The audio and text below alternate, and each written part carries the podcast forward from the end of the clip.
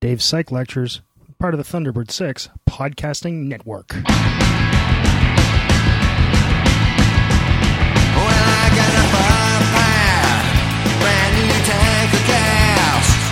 Just one more drink, I think I'm gonna sing. Well, I got a Okay, so uh, today we're with criminal psychology. This is another area of psychology that uh, my experience with it is raising children. I, I don't. This is not my area. Um, I've not had a developmental class. I had no interest in ever taking a developmental class. It struck me as boring. Um, it probably would have been useful, and it's probably actually a useful thing for people to take because most people end up having kids. But it just never struck me as anything interesting. Um, so I want those of you that take developmental now, because I know it's being taught now, or I've taken it before, I think it's almost every year.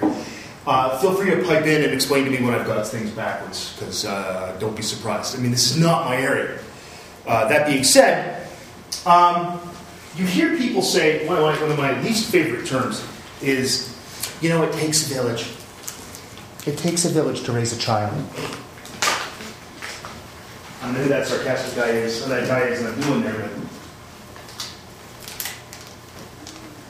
but this is the notion that, and a not completely incorrect notion, it just it sounds so namby-pamby, I guess, which, what am I, from the 40s? Uh, that's right, it's namby-pamby. Um, it's the idea that it's not just parents that affect kids' behavior. That clearly is true. We've all been kids, and we know that you're probably more influenced by the cool kids in your class than you are by your mom and dad in a lot of respects. In fact, there's data. Um, but it's, it's broader than that. It's the idea that we all kind of raise children communally. This has been tried, and in fact, still is tried, by the way, the idea of communal child rearing. This is done on kibbutzes uh, in Israel. Kibbutzes are um, communes, in essence, where people all live together. The kids are raised communally, oftentimes separate from the parents. Now, this isn't, it's not like a cult and the kids are taken away, and it's done voluntarily. Uh, tend to be doing farm work. And frankly, you know, you get up in the morning and you work growing, say, you know, uh, oranges, which is one of the things that's grown on these kibbutzes uh, in Israel. Um, you're working on a farm all day, you're not going to have time for kids anyway. So there's other people that take care of the kids. And you see the kids on, when you, on, on, on weekends and stuff like that. Like, and you hang out all day. And it's, it's not like, it's like, you know, like boarding school, things like that, right? So the interesting thing there is that, in fact, parents spend less time with their kids there in those kind of situations than uh, in a lot of places. That said, uh, nowadays, you know, if you've got little kids and you're in school or you've got a job, you don't see much of your kids either because your kids are daycare. It's interesting that in those situations where we have rear, uh, rural, uh, ah, communal child rearing, that you would think that, well, what effect did this have? One of the interesting effects it's had is that while the kibbutz idea in Israel, by the way, it's, it's a it's a social slash political movement. Okay, so it's the idea, and, and people within kibbutzes are encouraged to stay there and to marry within them. And uh, there have been a grand total of a, around 20 marriages ever between kids that are from the same kibbutz. Because they see each other as brothers and sisters, and it's the incest taboo in. When you are around someone who's roughly the same age as you all the time, you start to see them as your brother and sister. Right? Or and or sister, I should say. So that's kind of cool because that tells us that the incest taboo, which makes a great deal of biological sense, right? Because you don't want to. Because think about it. I know this is gross, but just think about this for a second. Your opposite sex sibling, you know them really well. You know them better than you know anybody else in the world, probably. When you're when you're 14, 15 years old, you know them better than anybody else in the world.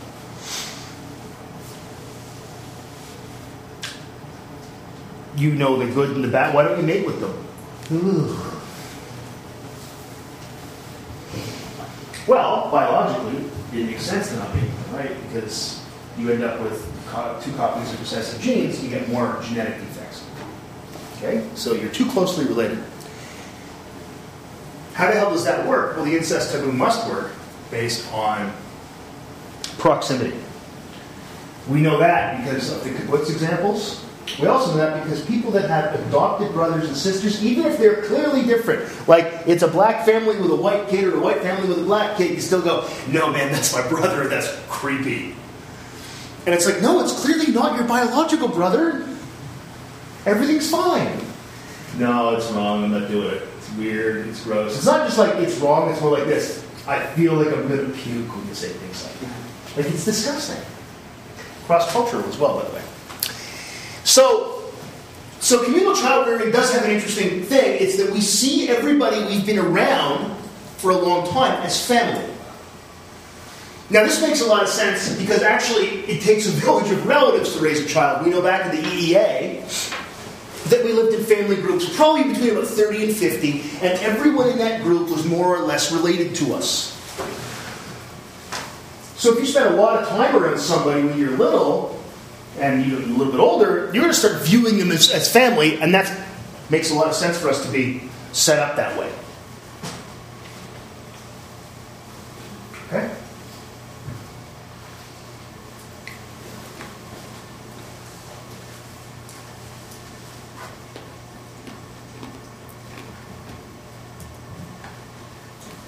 Family? Well, family is your kin. Right?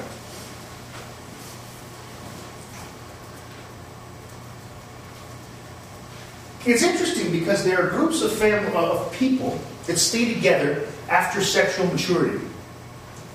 This doesn't happen in most other species. Most other species, the young hit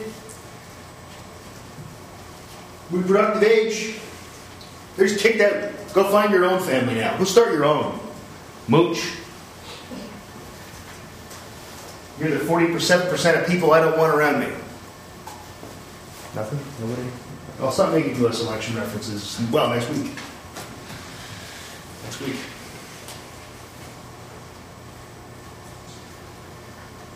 Okay. That said, it's not completely ridiculous. In, in most other, most of the time, other species, you get to the point of, of, of uh, sexual maturity leave. But it doesn't always happen. In, in birds, there is a, a common phenomenon called helpers at the nest. And a helper at the nest is typically a sexually mature but still young uh, offspring. So it could be, you know, like birds mature after a year typically, one season. But they're probably not going to have a whole lot of success, maybe, because they're too young, right? Not a lot of experience yet. So it actually makes a lot of sense for them to help raise the next generation. Right? It's the next set of their brothers and sisters. Yeah, that makes a lot of sense. So it makes sense then for these young to be sexually mature, but not that mature yet, young to help raise the kids. Now we see this a lot in people. Right, we see 12, 13, 14 year old brothers and sisters looking after their little brothers and sisters from mom and dad. Um, just general helping out once a new baby shows up, that kind of thing. So that's pretty common in people. There's also the notion of reciprocal altruism that families. So we get the helper at the nest phenomenon in humans. We've also got the reciprocal altruism idea humans. Right? And this is the notion that I'll scratch your back, you scratch mine. Now, for to do reciprocal altruism, we both have to have good memories. We have to recognize each other. So we have to recognize each other because I'm going to say, okay, I did this favor for you at this time. Now you have to do this favor for me uh, to pay me back at some point. Right? So we have to be able to recognize each other. And we have to recognize the value of, of the thing, usually some behavior, that we've given to each other. Right? Make sense? So we got the reciprocal altruism angle as well. So not only is it, and again, think about a, an extended family in the EEA, or think about even a lot of families that are really pre pre World War II in a lot of respects. You didn't move away from where your family lived. One of the phenomena that we that I saw when we lived in Newfoundland was people would just build another house on the same land, and that's where their other kid would live. I found it weird, but that's most of Newfoundland was weird actually. Um, a lot of weird stuff. But you'd see like a lot, and there'd be the big house, and then there'd be another house here. This is where this generation lived, another house. This generation lived over here. Fair enough, and that was common enough uh, all over the world. You know what they say: you land in Newfoundland, please set your watches back 50 years. So, Newfoundland joke there. So, thing is, much more common years ago that you had much more distant relatives nearby, like in the EEA, where you lose your whole tribe as your relative. So, if I'm going to be nice to my second cousin, I'm not getting much benefit out of that. But I get very little of, out of, being, of, of giving my second cousin something. Some, somebody I share one sixteenth of my genes with. I get hardly anything out of that. But you know what? Maybe my second cousin's going to be nice to me sometime. So we pay each other back, reciprocal altruism. So there's that too. There's that too. Plus, there's also the idea well, what about in laws, right?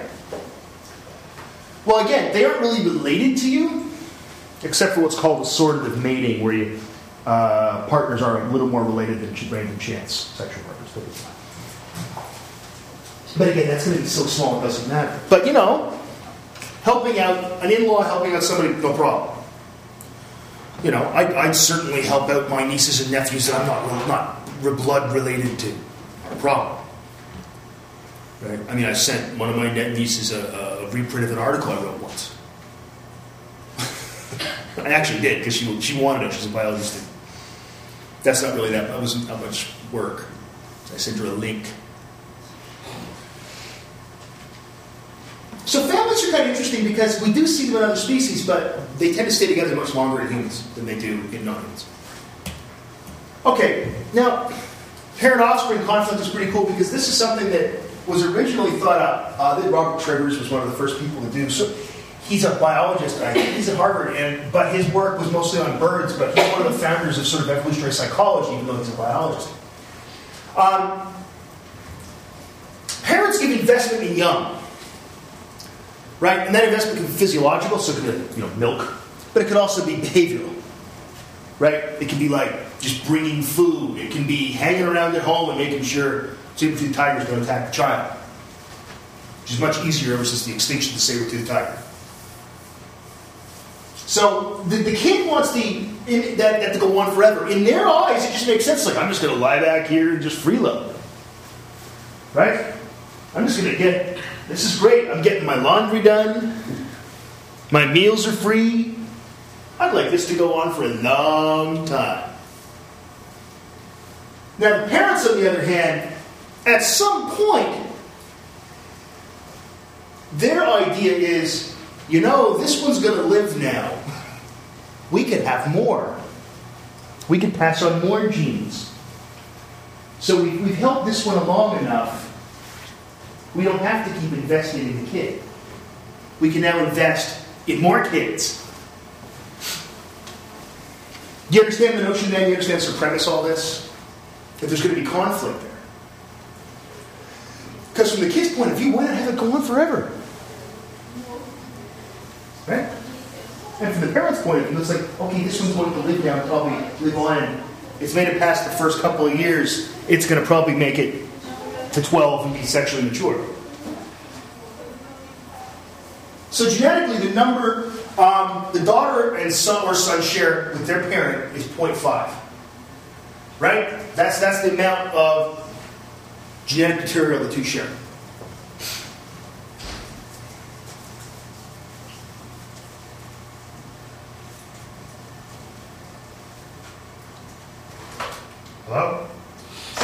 Why there's phones in the classrooms? You, do people have to make a lot of calls? A lot of professors making calls? Dwayne does it a lot. Dwayne does? Yeah. Who's he call? Like the physical people. What's he, what's he want from them? behind one of the classrooms. It's really loud and it gets really cold in there. So he calls them and tells them to turn it off. It's just funny. I didn't know anybody ever used these. Or it's to call like the technical people if you're having issues with the screens. No, you stuff. swear at the screen until it works. That's how you do it. Or you say, does anybody here know how to do this? Right? Okay, so there is a use for the phones. I just thought they were in case, you know, someone had to make a quick call. just a second, I got to see. I never mind Isabel to pick up hamburger buns on the way home. All right. So that's the, from the kid's perspective. But the mother would actually be better served by having another kid at some point.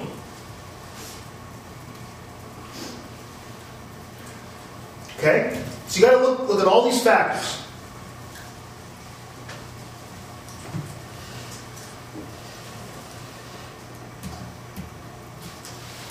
So, the, the conflict continues until the parental cost is two times the benefit to the offspring. And I'll show you why in a second. Then it's actually best interest of the parent and the kid to have another kid show up. Why is it two times? Because to the kid, it's going to be related to its brother or sister, 0.5, right? Okay? Well, 2 times 0.5 is like 1 of 8. I'm related to myself, 1.0. I know it's kind of a hard thing to think of, but I'm I share all my genes with myself. If suddenly the amount, the value to what the, the, the cost to the parents, like 2 times 0.5, oh, it's 1. Wait a second. Now we're both served by you having more children. Now this makes sense. So now I'm not going to complain about the like there's not going to be parent offspring conflict anymore. So we could view this as the continuation investment or the amount. Now here's the picture. This shows you we have, this is comparing two different species, of course, but we have two times in one time, okay? And this is where the conflict is going to be.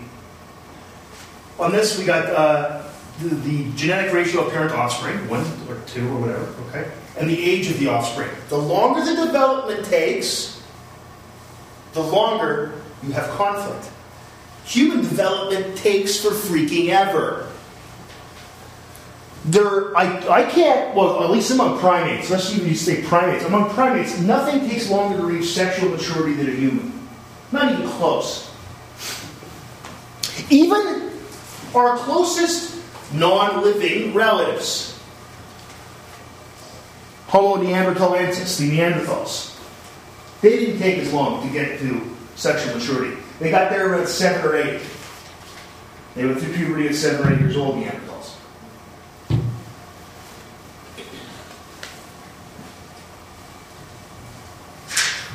Wow.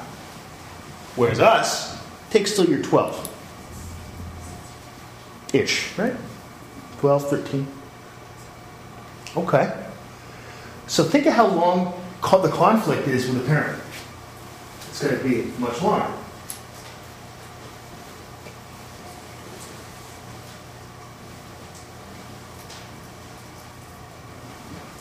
Does this make sense? Oh, yeah, man. Why is it two times the benefit? Two times because I share one. Okay, from my perspective, and I'm talking to mom, okay? I'm thinking about my mother, right? So she gets, I, I don't care what she gets out of this, actually. Cold, hard, evolutionary thinking. I care what I get out of it. If she gives me stuff, that helps me, and I share 100% of my genes with me. If there's another kid comes along, I get something if the other kid, when your, when your Uncle Dan shows up, when, when, when, when my brother was born, I get something out of him living, because I sure have my genes with him. Right?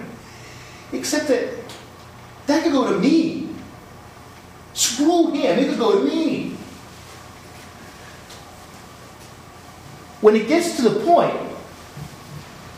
where it's two times the difference, right?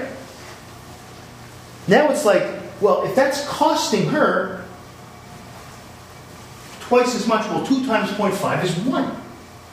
So now it's like, you know what? It actually makes sense. Because it's costing her, it now makes more sense for her to have another kid, because now that's all bonus for me.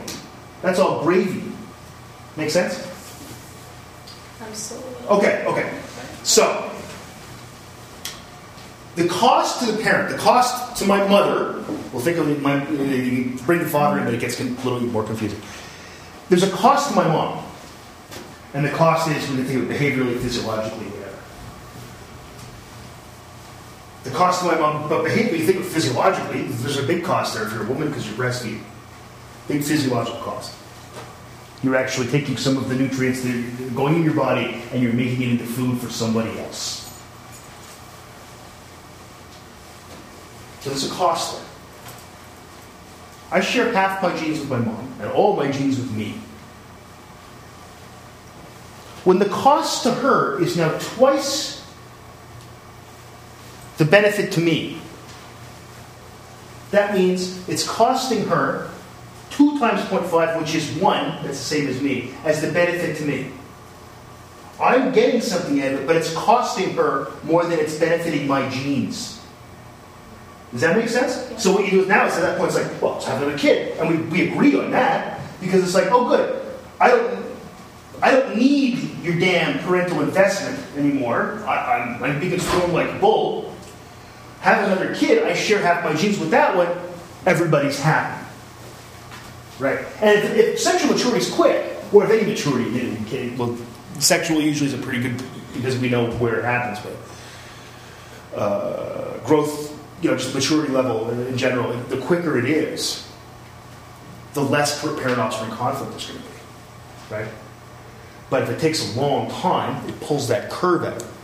And we end up with a great big place where we have a parent offspring conflict. Yeah, again, So I'm assuming it gets more complicated when you add a third child. Or Yeah, and, and again, you've got to, then the calculation there is it gets complicated because it's from my perspective, then I have to look at Dan's perspective, my mm-hmm. brother, then I have to look at potential Stephanie, my sister's perspective. And then I have to look at mom's perspective too. So my interests and my brother's interests may be different. But my brother, me, and mom, when we all agree, now I can't, I don't have a whole lot to do there, but I may get in the way of my brother getting older somehow. How would I do that? Maybe I steal resources from him, slow his, his growth rate down. So it, it could get very confusing, yeah. It could get very confusing. But if you just think of this in terms of parent offspring, just one to one, um, the longer the maturity uh, rate, the more conflict you're going to have. And this is classic parent offspring conflict here we can think of as weaning. It's weaning. Right? This is when the mom says you're not you're not breastfeeding anymore and the kid says yes I am. right? And some kids it's no big deal. And of course we know that in, babies, uh, humans, a lot of not everybody breastfeeds, but it's even just taking the bottle away and saying no. Now you're going to drink from a freaking sippy cup and eat apple. Well, by then also, you know, crushed up vegetables and such. Chili. That's a conflict. And some kids it's easier than others. I find it gets a lot easier too if they're in a daycare situation where they're seeing other kids right now with sippy cups because then they're like, I don't need that bottle. I, I'm Yeah, yeah, I th- I think that's quite true. I mean, you know, um, kids learn a great deal. As I said at the beginning, while it may not take a village and all that sort of those great platitudes, it is the case, in fact, that kids are influenced a great deal by their peer group. A great deal, right? It's cool that you can even see it at such a young age where they're still doing parallel plays. Oh yeah, yeah, yeah, for sure, for sure, they're influenced by their by their peer. I mean, it's it's it's very interesting.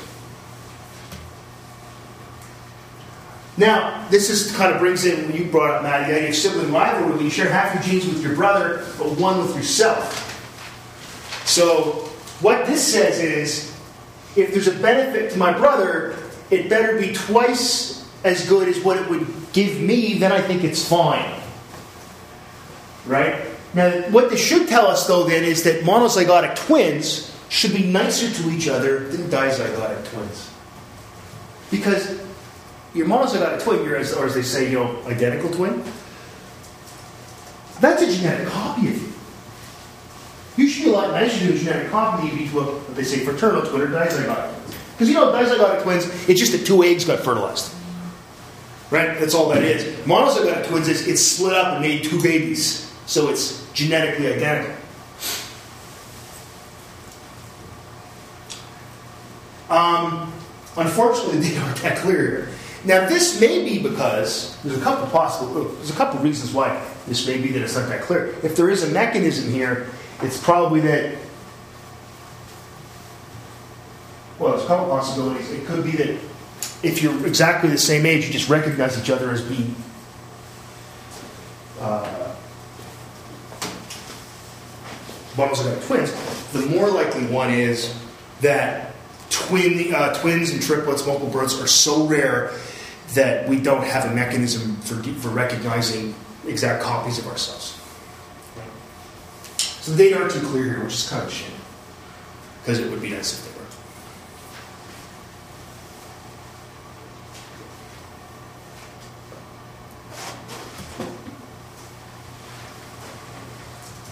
So being nice when you're a kid, being nice is sharing with each other, right? And in fact, this is something we usually teach our kids very young. We try to teach them to share. And it's especially good biologically to be nice to relatives, to share things with relatives. It makes more sense. Right? I'm not saying that it makes more moral sense, I'm saying it makes more sort of biological sense. But it's also sensible to, to help strangers in the right conditions. The right conditions will be things like Will you see the stranger again? Because then you've got reciprocal altruism. Is the cost to you really, really, really, really, really, really small, but the benefits are really high?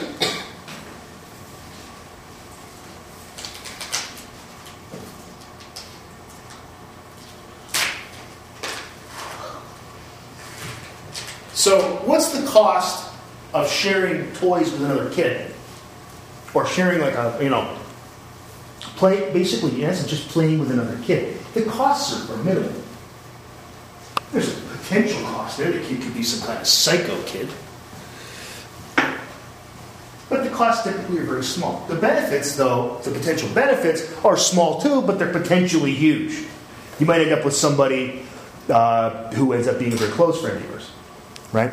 So it's good for you and it's good for your kids that your kids learn to share. Why is it good for you? Because if they're sharing with relatives, relatives also share your genes. Right? So it makes sense for you to teach your kids to be nice to other kids, especially if they're their cousins, let's say.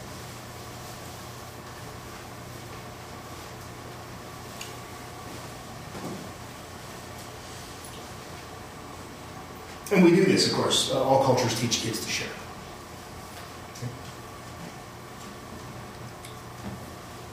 So that was nice. Sharing is nice. Baby killing isn't nice. That's the only segue I had there.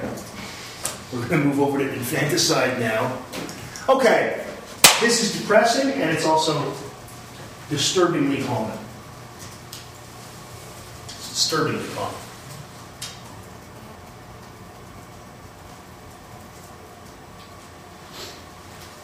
Um, it typically happens if the infant isn't viable, or the mother is very young and has very few resources. Okay? But it does happen. And it happens, and I know you're going to say, well, China, one, pol- one child policy, which we can talk about in a second. Um, I'm talking about here.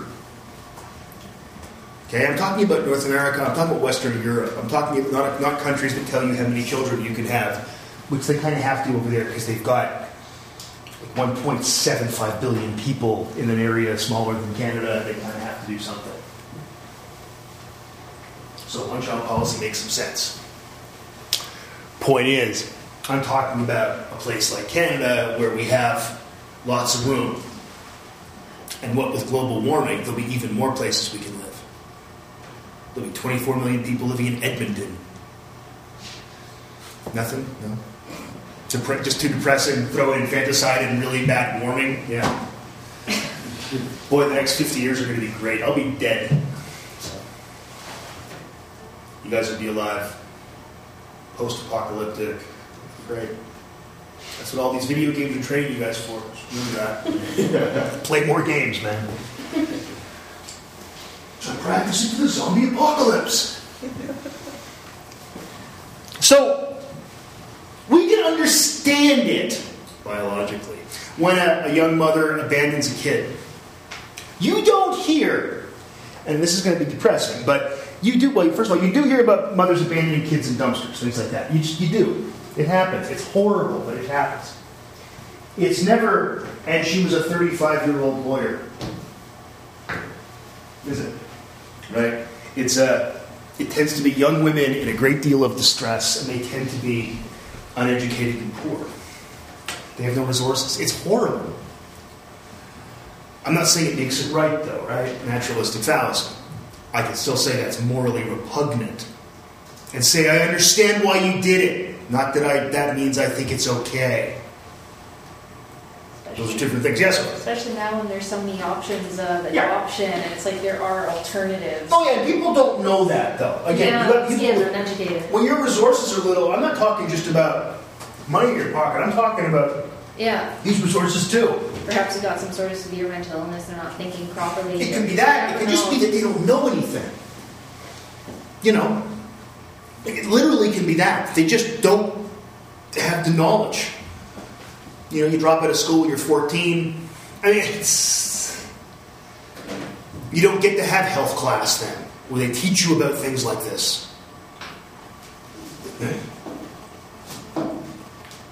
So it's this. This does happen. And this, the sad thing is, as Sophie said, first of all, th- there are always alternatives. Um, but also, um, I'm not talking about something like China or India, where we're talking about um, sex selection, stuff like that. That's different. That's different. Where people want to only have a couple, one or two kids, or there's one kid in China, they say, uh, but then they uh, only want males. Right.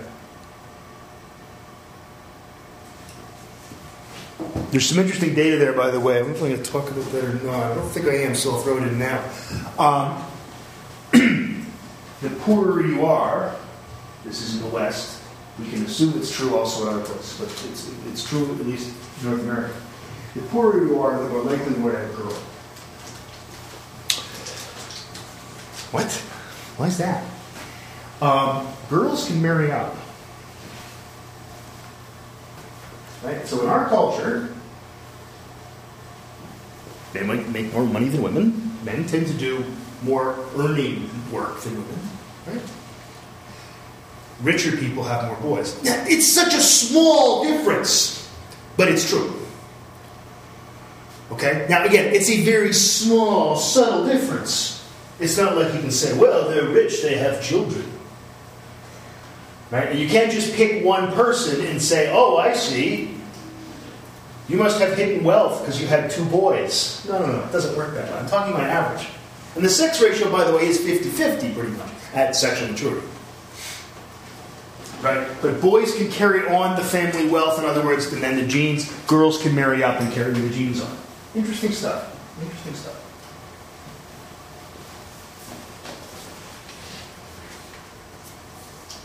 Now, parents have conflicts too.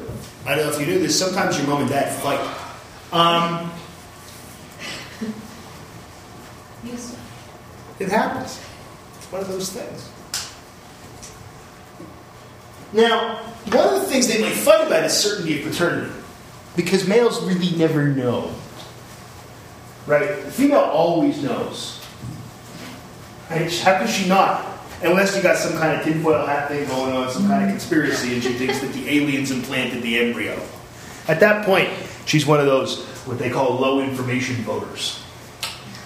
So, yeah, I don't think we have to worry too much about that. As women don't. Men never really know. The interesting thing here is that uh, parents of the father, when they see a baby, this is beautiful stuff. Half the time they say it looks like the mom, half the time they say it looks like the dad. First time they see it. Parents of the mother, when they see a baby, uh, 80% of the time they say it looks like the father. What they're doing, presumably, without their knowledge, by the way, is convincing the father it's his kid because they know it's their grand, it's, it's their, that's their grandchild because it came out of their kid, so they know it's theirs.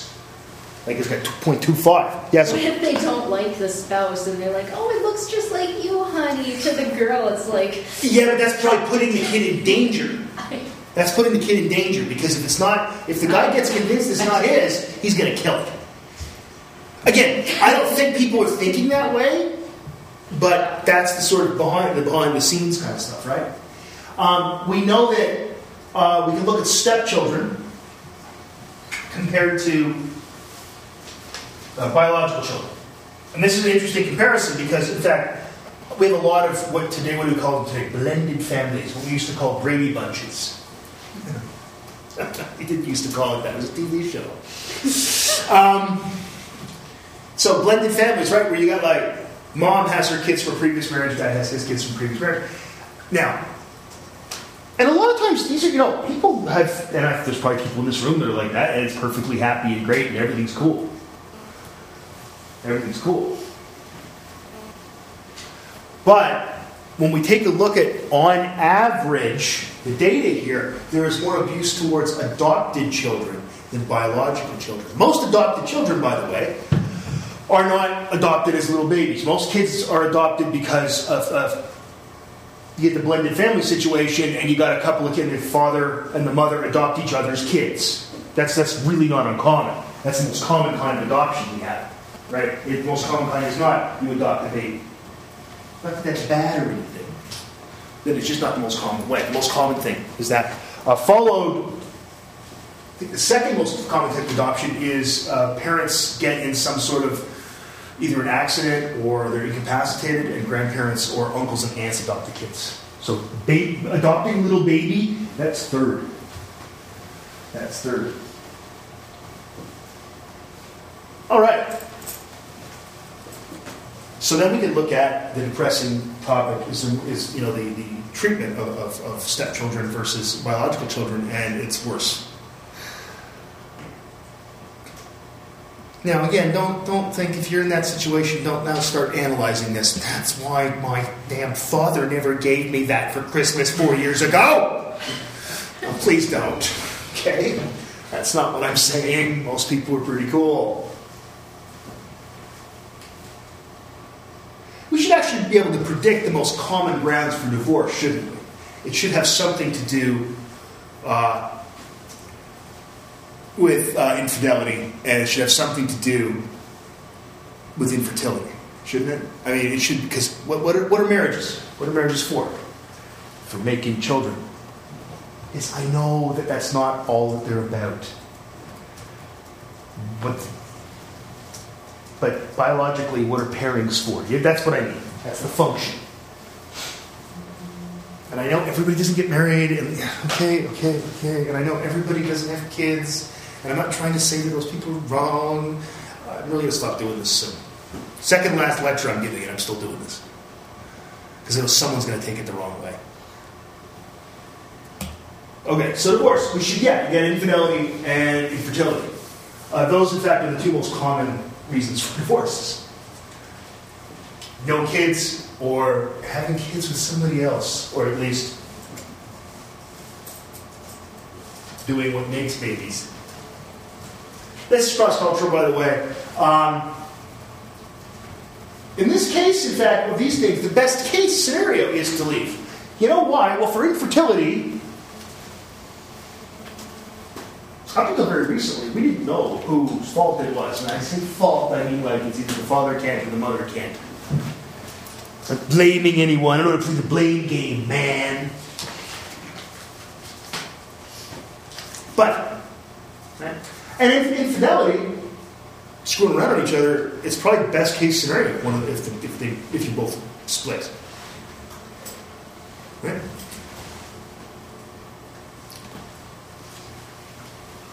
Okay, let's talk a bit about kids and development. So, there's attachment, and we know about attachment theory and all that stuff, the importance of, of attachment in kids, uh, and how separation anxiety peaks right around 13 months, typically. And in fact, if your kid doesn't show separation anxiety, that's actually weird. There's something going on. It doesn't have to be exactly 13 months, This is, in fact, one of the way one of the things that held me back from thinking uh, that my son had autism was because he, he showed this completely normally. We tried putting him in daycare at around 13 months old, and he just couldn't deal with it. He couldn't deal with.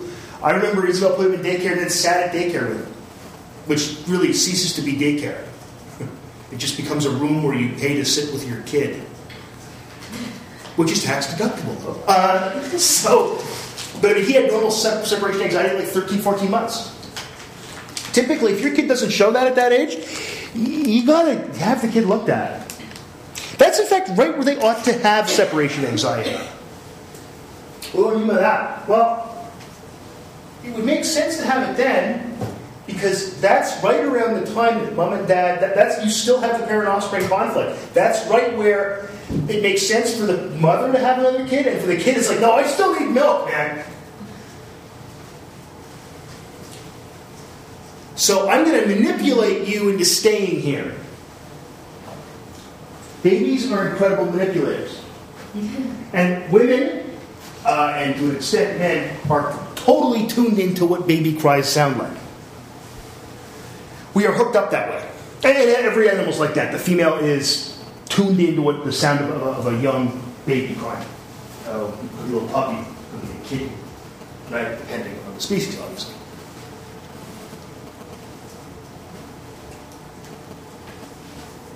So it makes sense from the kid's perspective to get attached to the mom. It makes sense from the kid's perspective to be worried that the mom wants to go have another baby and stop it. This is this, it's, it's a tactic for for for uh, we can view separation anxiety as a tactic to stop mom from going and mating and keep mom here and making milk for me. They are manipulative.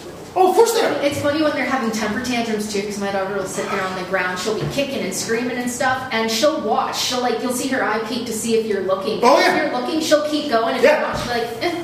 Yeah, that's they're like.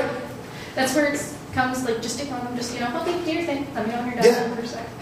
No, it's funny because in fact, and of course, on some level, they don't even know they're manipulating you. Like the 13 month old doesn't know. The 13 month old really is concerned that mom's gone and never coming back. Yeah. And most moms aren't never coming back. They're going to come pick you up at five o'clock when day when the day's done and they pick you up from daycare. But that is still manipulation because most moms aren't just going to leave the kid there forever. Right? It happens, but it's pretty it's pretty pretty rare. Um, but baby cries are incredibly manipulative. Baby faces are manipulative.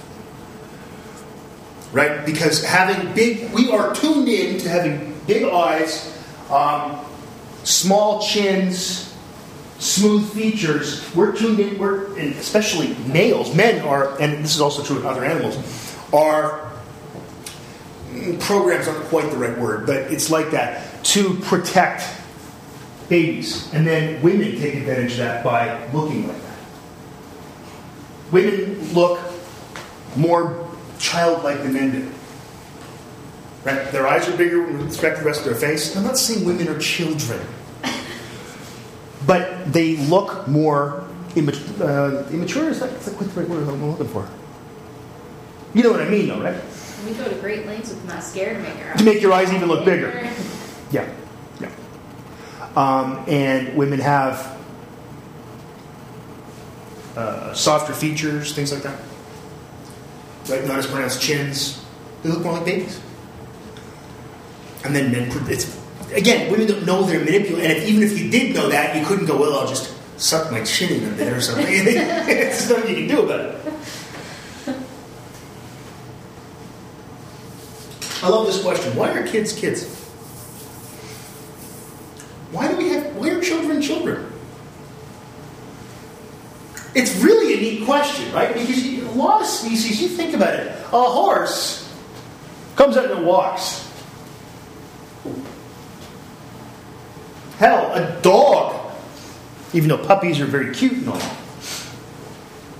they can, for example, walk.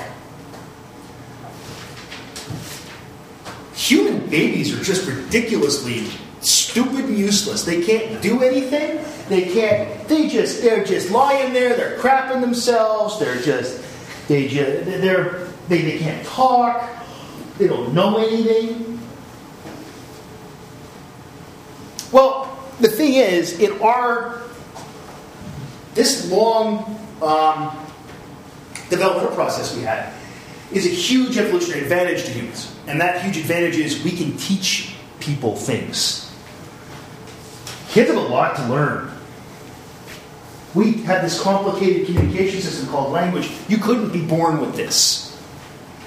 And we know that also, we look at, say, birds. It takes uh, time for birds to learn their own song as well. So we've got both cognitive and social development to take care of. So social development, recognizing how to behave, teaching your kids how to behave, teaching your kids to share, all these other things we're talking about. Plus the cognitive development, actually learning the way the world works. So, in, in a lot of respects, kids are kids because we have to have a whole long time to, to teach them stuff. And like I said, the interesting thing is that Neanderthal kids went till about seven, which is still pretty damn long to reach sexual maturity. But, you know, it's almost twice as long in us. And that's our closest living relatives. It's not like uh, when most Europe, most people of any European descent, which is majority of us in the room, have some Neanderthal DNA in it. So, you know, there, there certainly was some crossbreeding there. Right? Why I get this lump in my forehead right here. It's Neanderthal. Extra brain cells in the store right there. so this, all the social and cognitive development the kids have to do, right? That other species don't have to do.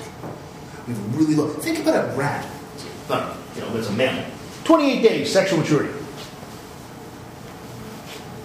Right.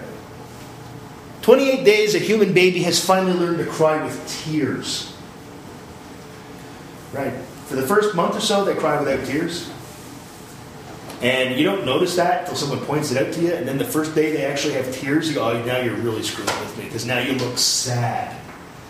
I know you just want to eat, but now you're sad. And now I feel guilty and horrible, you manipulative little bastard. right? No, you, that, you, think, you, you don't, you think that for a second, and then you think, well, I'm sorry, it's okay.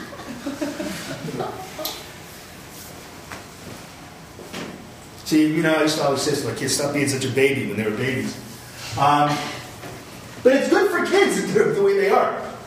Um, kids, the words of Homer Simpson, kids are stupid, right? They get so proud of the stupidest thing, of things that really don't aren't that big a deal, right? A kid will take a, a pen and do this and say, "Look, I wrote my name." You go, "No, you did." Yeah, that's great. Way to go.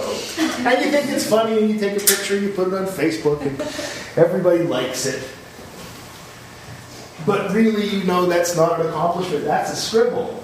It's a lot like my signature, actually. But, or, or, or, you know, we even encourage them. We encourage this. Kid poops in a potty, you get all excited. You applaud. You might, you might, you might say, "Well, you get a bowl of pretzels." That's what I got. I. I was bribed with snack foods, salty snack foods. I like the salty snack foods. And I think they tried M&M's and Smarties and all that. It's like, no, uh, Dave wants pretzels. So I got pretzels. and the kids are gen- genuinely proud of it too. This is the thing. It's like they look at you like, like I wrote my name. what do you think of that? It's pretty awesome, isn't it? I can write. You're looking at me, you can't really write, but this is great. Way to go.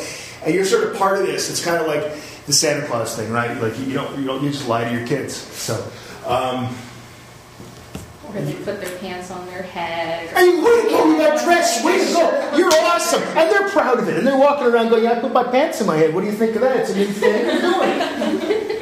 Uh, it's a new, uh, you see my viral video, pants on the head. So, what kids are doing, like I said they're proud of the, these, these stupid little accomplishments they have. And they really aren't that big a deal. Yeah, they'd be a big deal if you were a chimp, but you're a human. It's no. This isn't. You didn't exactly just cure cancer. You scribbled on the wall. But no one says that to their kids because that would be weird and mean. You, you don't even really think it. You're part of this really weird deception that kids are doing. Kids are deceiving themselves into thinking that they've accomplished anything. Well, if you look at the context of where they are in their development, that's pretty big. Oh no, it's great.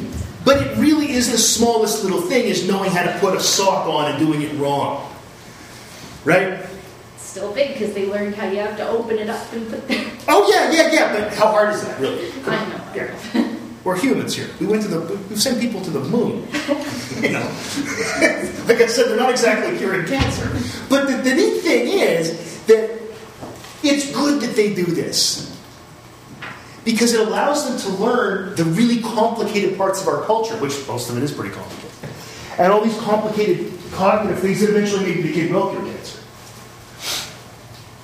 Because I mean, we laugh at it when they, when they do these things. We, we tell them they're great and way to go and all this stuff. We also like that's really great. So. It's, it's like when they try to, you know, the thing. Uh, they say that they've cooked. You know, I've made I, I made you breakfast. The first time your kid makes makes you something to eat, and you go, "I'm supposed to eat this, right? What is it?" With flour and water and don't go into the kitchen yet. oh, that, that's, that's never a good sign. That's never a good sign. So you might say we have kind of a, you know, you've heard of the idea of a biological clock. We have a sort of social clock. This is the idea of when we leave home, when we have kids, when we get married, all these things. Um, this is another place where I think we're going to have some parent-offspring conflict, right? The, first of all, you look at the data, and typically kids are pushing parents out. It's not that kids because it's a good deal for someone in their 20s. Most parents aren't going to charge them rent. Most parents aren't going to make them go buy food. It's just like, "Eh, that's what I do. No big deal. So most parents are actually, it turns out, are pushing their kids out of the house. They, and again, it's a conflict kind of thing because it makes more sense for the parents to get the kid out there and having kids. When am I going to hear about some grandchildren?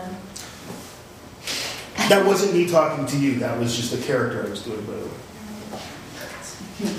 Um, this makes a lot of sense uh, that the parents have to get rid of the kids rather than the kids leaving voluntarily because it's a good deal, to said. the most grief we have for kids that are lost, that are, that, that, and this is depressing data again, is kids are on the age of 11 or 12. Are people happy when they lose five year olds? No, of course not. Are they happy when their 20 year old kid's dead? No, of course not. But people are most devastated when it's an 11 or 12 year old kid that, you know, dies of a disease or, or, or an accident or something. Why? Well, that's right when you hit sexual maturity, except that it doesn't make, the beautiful thing is here, it doesn't even make sense anymore. We should be the most grief stricken, as far as our genes go, with about an 18, well, more like about a 23 year old kid dying. Because that's around between 23, 25, 27, you know, mid, mid to late 20, that's when we start to have kids. Right? We don't have kids at 12 and 11 anymore. I know people do, but it's pretty, pretty rare. So this fits with the EEA. It doesn't fit with today, but remember, Stone Age minds, civilized uh, world. Right? Some conclusions here on this stuff. Um, I think our ideas of families and development have to be revamped a bit. And I think this, now, I'm just going to say this, and I don't know a lot about developmental psychology, so I put that at the beginning. But I don't think evolutionary stuff has really touched development yet, uh, developmental psychology. Is that right for those of you that take development? Yeah, like it's not like that kind of stuff comes up a lot, where it does in other classes I think, in other parts of psychology. And I think arguments about development can be understood with a little bit of perspective, and conflict can be understood with some perspective, and perhaps this can help some people. So I think if we think about I think if we, if we, I'm not saying, when I say accept, I don't mean think it's okay. But if we accept that there's going to be more violence and abuse towards a kid who's a stepchild than a kid who's a natural born kid, if we understand that, that, that on average that should happen, maybe we can, we can prevent it. Maybe we can, when we do have these blended families, if people knew in advance that they're not going to understand, the- you know, things work differently with, with the mom than it did with the dad, dad's family, and they should learn that in advance. We could actually do some good here. We could actually do some good here. So we can maybe help some people. Right? Um, I think the same thing can be said about, to a lesser extent, with parent offspring conflict, uh, and to a lesser extent with, with sibling rivalry. That we can understand some of these, uh, these evolutionary things with our stone, we have the Stone Age minds, but the beautiful thing is we also have the cognitive capacity to understand where these things come from and, and inoculate people against them. Uh, it would be a horrible thing, I think, for a lot of people to admit, except the data show it over and over again, say about uh, adopted kids. Okay? Finally, the neat thing, I think one of, the, one of the most important things, and the one place ever in my life I will give Sigmund Freud about this much credit, is children are not little adults. So, unlike a lot of other species where the young are basically just miniature versions of the old, once rat pups have fur, they just look and act like regular rats humans aren't we, we nowadays aren't don't act like adults till we're in our late teens early 20s right it takes that long to learn the complicated stuff about our culture so keeping that kind of thing in mind um, it's important that kids we think of kids not being adults partially because we help encourage them to keep working on stuff even when that really isn't writing their name but we also uh, might end up with, you know, one of those kids will wheelchair cancer. Some men are happy now. Somebody's got wheelchair cancer. I didn't say it's going to be little me. Thanks, guys. Double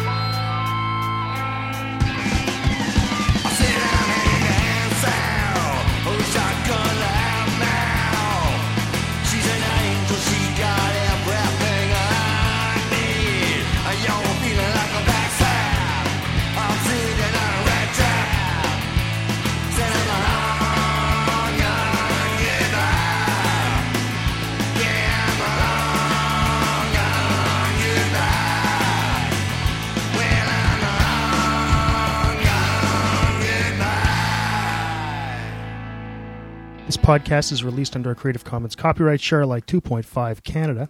Uh, feel free to redistribute the information as you see fit, but please don't make any money out of it. And if you do, you got to tell me because I'm reserving that right. Giving up all the other ones, including uh, mash it up any way you want. Okay.